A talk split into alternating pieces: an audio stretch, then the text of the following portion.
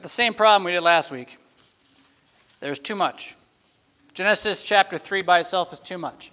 We spent the whole hour in Bible study just trying to deal with the things I can't talk about in here because of time and because they're tangential. They're not the main thing. And we only got to one of them, I think, maybe two. The whole Bible is in Genesis 3. Everything is there in some way. Learning how to see it is important, but then learning how to live from it is even more important. To be able to see the curse, particularly, what God says as a result of our rebellion against Him, to see that as the unassailable wisdom of how the world works, is one of the best tools you could ever have for living the life that you want to live. Because you can only live so far in this world, and that curse tells you exactly how far it is. It tells you what you're going to be able to do and what you're not going to be able to do. It shows that the created order that God made good is still there, it's just not good like it was. And that can all be a bit depressing, but then right there with it is the gospel, the promise, the, the, the good news that our rebellion is not all that there is to this story. But even just with that, that we're, we're just, that's the icing here. We're on the very surface of this. How do I possibly dig it all out for you today? I, I, I don't and I can't. I don't know. Because then you have Jesus coming along, very well opening up our Advent season, which is no matter how many times I tell you it's not Christmas, I'm not going to convince you emotionally not to feel what the world is telling you to feel, which is that it's Christmas time. I can, I can say it's a different season, but it's still going to feel like that season. Jesus comes along and he says, as we're about to get ready to go crazy buying stuff, he says, Don't lay up treasures on earth. I just, I think of the Christmas list my kids give me. My kids, God bless them, they know they're not getting a lot. Uh, and that's intentional, by the way. We, we try to be I don't know what the right word is, disciplined in learning you don't always get what you want in life. But what Jesus is saying is bigger than just, you know, Christmas lists are bad, get rid of them. Like that's that's not going to help anything. The point is where's your hope? What do you believe about this planet? And what do you not? And then what you believe about this planet is a reflection of who you really are. And if who you really are has a dark eye, an eye that sees everything in the world as not filled with problems that we can't overcome. It's good enough, it can be better, we just got to try harder. Then that eye of darkness you have is not just a lens you're looking through, it's your entire person. And if your entire person that should be light is darkness, how great is that darkness? If you think that light is darkness, how great is that darkness? You shouldn't worry about anything. You're more than all of that food, clothing, whatever. The only thing that matters is the reign of God and His justifying righteousness. That's where all other things come for. Why are you worried about anything, least of all tomorrow? Each day's got plenty of trouble in a broken world. Merry Christmas. It's not, it's not Christmas, right? Doesn't feel like Christmas at all. Now, Christmas, we're getting there. It's coming. We can see it. Christmas is the fact that as bad as it is here, it wasn't so bad that Jesus refused to come down into the middle of it, suck all the bad into himself, and bury it in his grave. That's why I love the thorns on the Advent wreath. I just adore it. Because we're not far from the cross. We should never be far from the cross. And Christmas most of all. The baby in the manger is the baby that we beat to death and crucify. And he put himself there, knowing that would happen, so that in our killing him, he could kill us without killing us. He could kill us in a way that raises us. What a potent reality. But the issue that I increasingly have in my own head when I think about that potent reality, this, this religion that we have, this salvation that Christians have been talking about for hundreds of years salvation. If you die tonight, will you be saved? The thing that's been dawning on me more and more, it's, it's a decade and more coming, but it just gets more real all the time, is that the reason, not the only one, one of the reasons people don't care about what we're saying is they don't think we need to be saved. Like, they've convinced themselves it's good enough and there's nothing to be saved from. And we can talk about hell and what that means, but just leave that one aside. I'm just talking about life out there being good enough. I don't know how people do it. I mean, I know we're better off than we used to be. I think about what it would have meant to visit my parents in Kansas City 150 years ago. It would not have been a one day, eight hour drive that drove me crazy. It would have been significantly longer and even life threatening. So things are better, things are good. But we've gotten it so good, we've, we've, we've like convinced ourselves it's not bad. And that's where the real danger lies. We don't think it's really evil out there. And in that regard, we don't we have trouble making the emotional and intellectual connection to the history of Jesus. If Jesus is just like a, a nice God I can have on my altar at home, he's on the wall so I can remember if pious things exist and it's good to be a good person, right? Well, then he's not, it's not Christianity if you're at that point, but he's good enough for Americans. Americans can do that. Ah, reminds me of a friend of mine. He told a story about a Christian bookstore he visited. and he was looking at the wall of all the crosses you could buy for your home. And there are crosses with doves on them, and crosses with cowboy hats on them, crosses with children on them, not crucified, but just praying. You've seen ones like that, right? yeah, right. But it dawned on him, and he shared it with me, and it's quite right. He, he noticed there wasn't a single one with Jesus on it. And he realized that American Christians will put anything on a cross as long as it's not Jesus. Well, that says something about us, doesn't it? And as Lutherans, that we've been yanked into that. Know, we, we got a bare naked cross up here, and it's not wrong, it's not evil, but it's not, it's not disconnected from the history of letting go of Jesus on the cross. Because Reformation didn't do that, it kept the crucifix.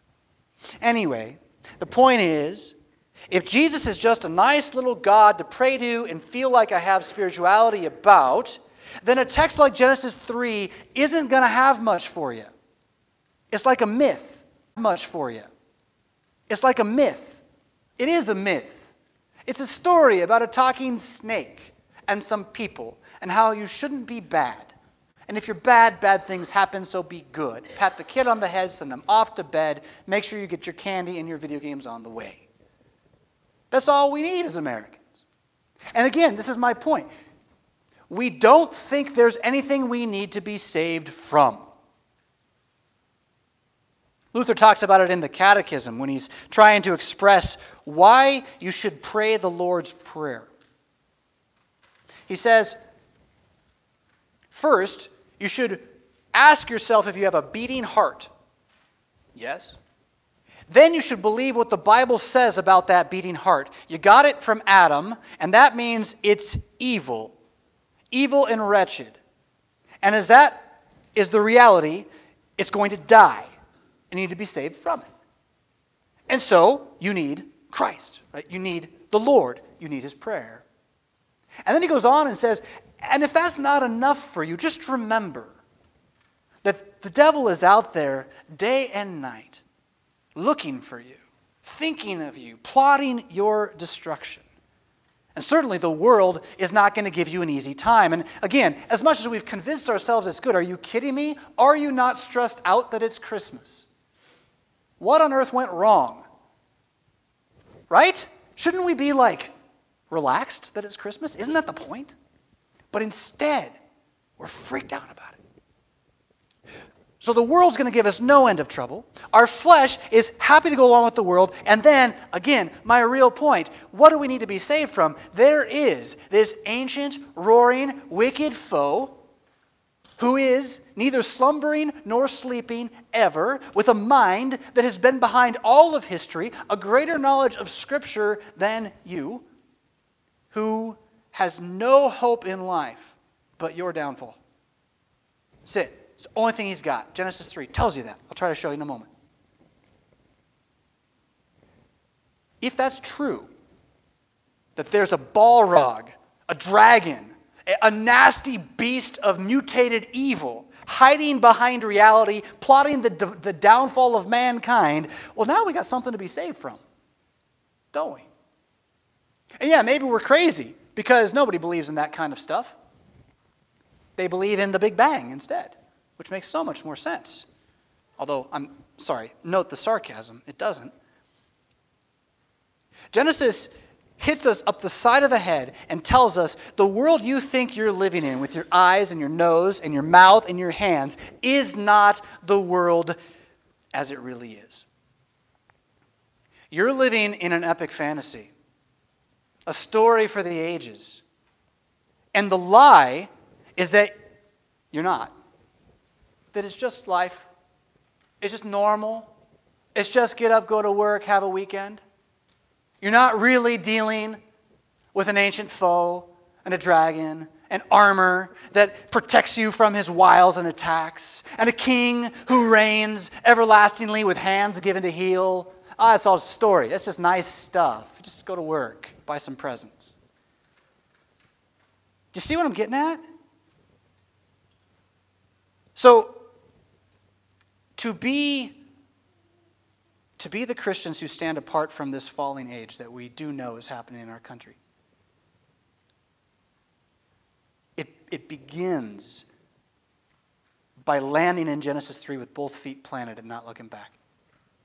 And believing it so firmly that this is reality. What I see is not, what this says is. And to believe that as a group, as a corps, as a military, soldiers, Soldiers redeemed by blood, covered in armor, which is that blood, unassailable and immortal, going out to fight not with swords but with words. Words like, He is risen, and words like, I forgive you. Genesis 3 gives us a way to, wow, to break the mold and land outside and be holy. It starts off by saying that the serpent's more crafty than all the other beasts of the field. We could spend an hour just on that issue. Is it a talking snake? As a kid, I imagined like a little garter snake, right? A little three foot long thing around the tree, like all the pictures show. Only he talked. And I didn't question it at that point because I was a kid. You don't question much. Uh, there's a guy in a red suit, right? Whatever. But as I got older, it was like, well, that's kind of weird. And it really struck me when Penn of Penn and Teller fame made a video scoffing at Christianity about how he wanted to believe it and how no one could give him an answer about the talking snake. And so he couldn't believe it.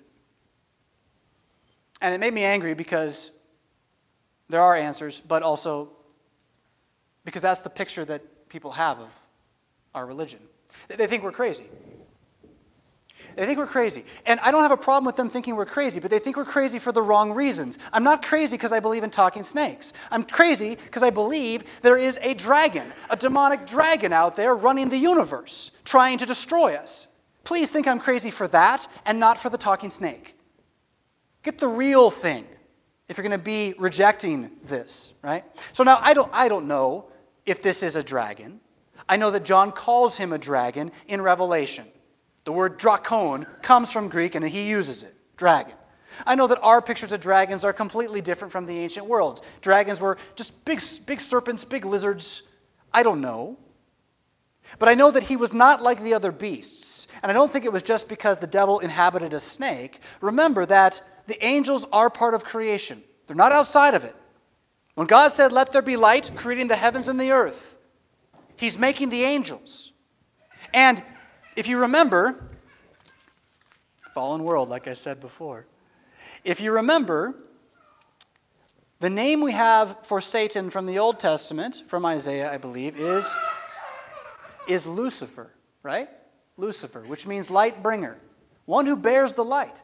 So when I hear God saying, Let there be light, at the start of Genesis 1, I can't but not see a shining spiritual dragon of light bursting forth above all the other beasts of the field. That's a good thing. That's what I think our religion teaches. Now, I'm giving you a caveat on this one. You don't have to imagine it the way I just imagined it. But you got to believe that there is this being that is out there above and beyond all the other beasts, and he's going to do something to this woman that God has made that is not what he's supposed to do. It's not what he's supposed to do. And what he does at root is he causes her to question God's word. Did God really say that? Is it, is it really true? And of course, that's the trouble we have with Genesis 1 to 3 to begin with, isn't it? People come along and they say, well, I can't really mean what it looks like it says. 24 hour day, it can't be that. Did God really say that, or did he mean ages and years? Uh-huh. Same question. Now, she just kind of bats it aside, but this is his ploy all along. He wants one thing he wants you to stop trusting what God says. He wants you to trust your eyes and not your ears. She doesn't catch it. She just says, Oh, no, no, you're wrong. I'll, I'll help you out here. We, we can eat of all the trees except that one tree. That tree will kill us, which it's its own fun tangent. We'll leave that one aside from today, for today. But the serpent comes right back at her. And now you get the bald faced lie. No, no, no, no, no. That tree's not going to kill you. You got this whole thing backwards. That guy who says he's God, he doesn't want you to be like him. That's how he gets his power. So if you eat that tree, you'll be like him. And you'll be like him in knowing evil, like he does. Because you don't know evil yet, you know good. That tree can teach you evil, and you need that. You think death's a bad thing, but it's not. It's good. It's what you want. And she had no category for any of this. Oh, oh, death's a good thing. Sounds great. She didn't know what it was. Kind of like we don't know what life without sin is. Can't imagine it. In any case, she buys it. She buys it. Now, Paul tells us in 1 Timothy 2 that when she buys it, she has no clue what she's doing. She is deceived, deceived, tricked, completely lost, doesn't know what she's doing. And so she eats this fruit, she becomes a transgressor. But Paul tells us also that Adam, when she gives it to him, he knows exactly what's happening. He sees the whole picture and he eats it anyway. You got two ways to look at that. John Milton of Paradise Lost fame kind of says it this way that he saw that she had already fallen, and lest she go alone into the fallen world, he went with her. It's very pious. Um, I think he wanted to be God.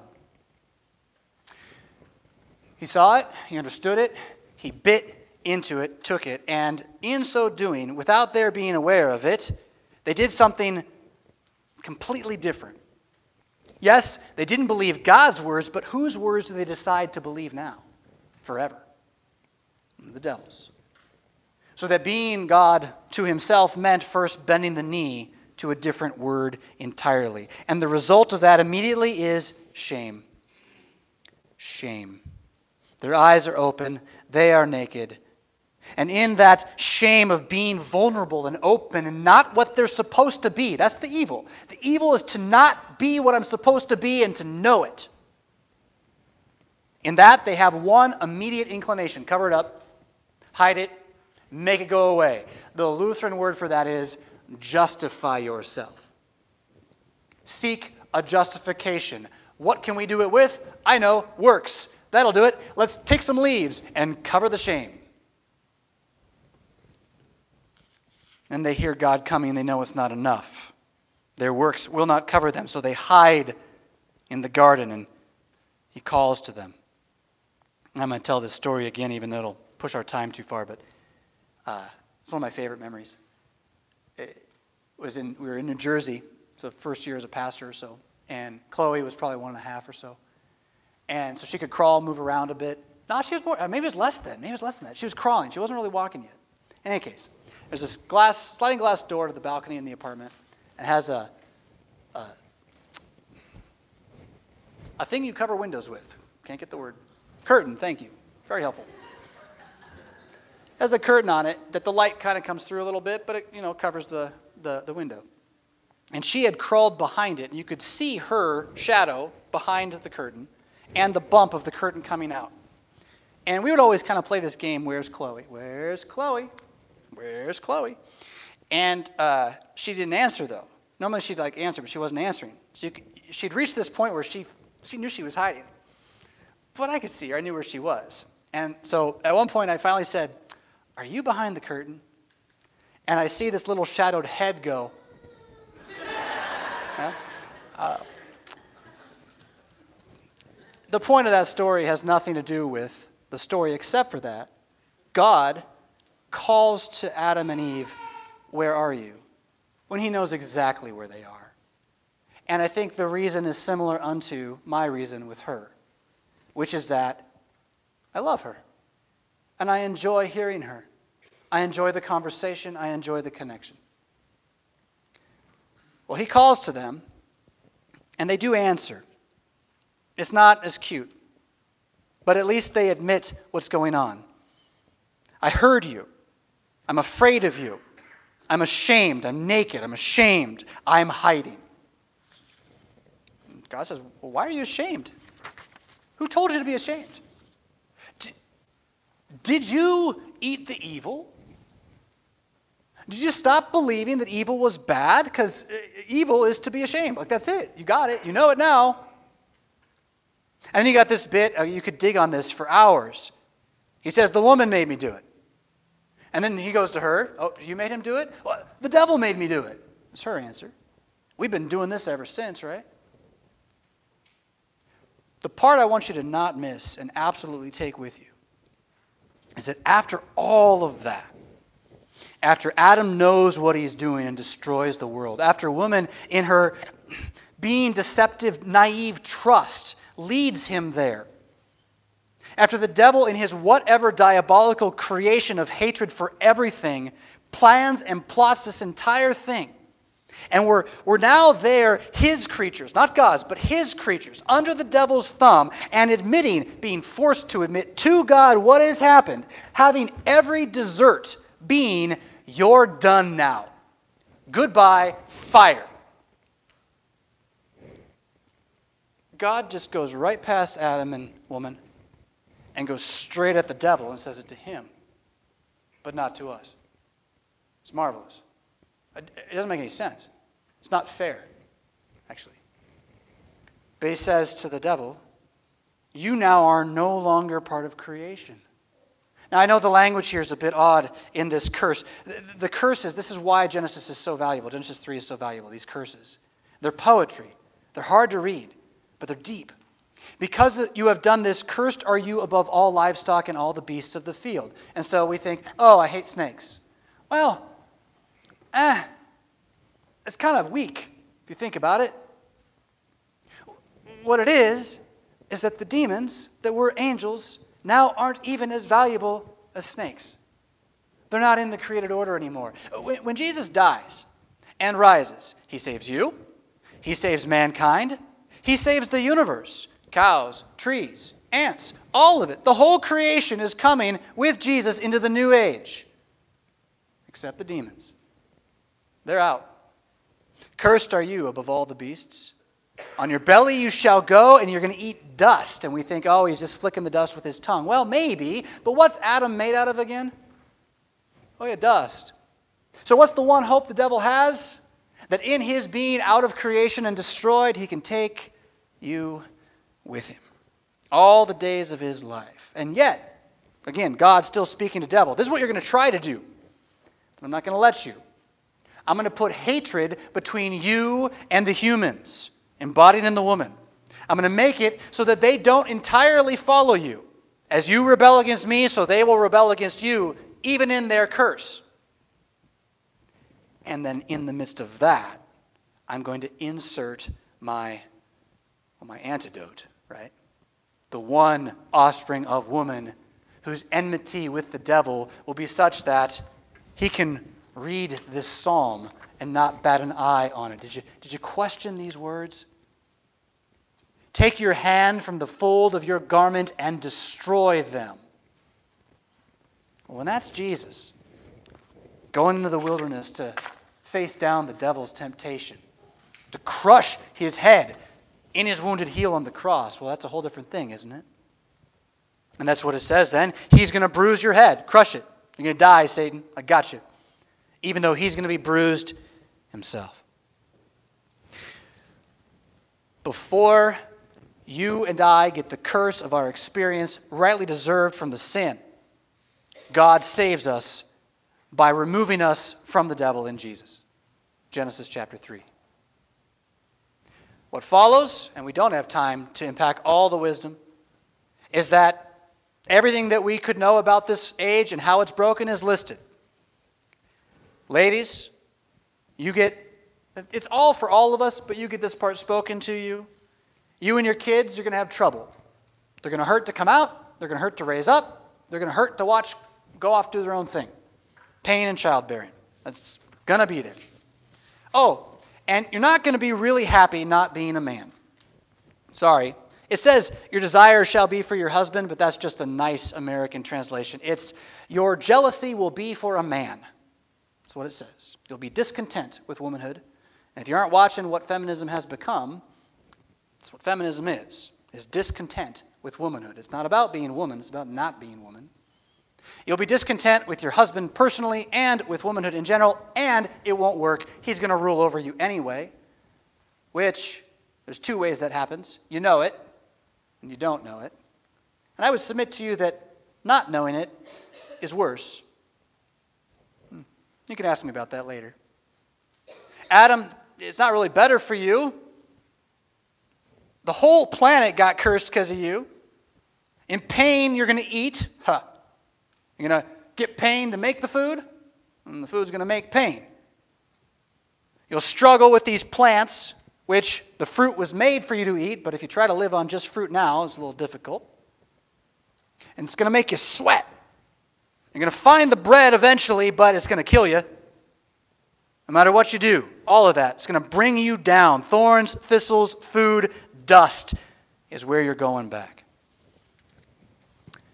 Out of the garden you go. Now, there's two more verses I want to hit here. They're not usually read when you hear this passage, but they're there 20 and 21.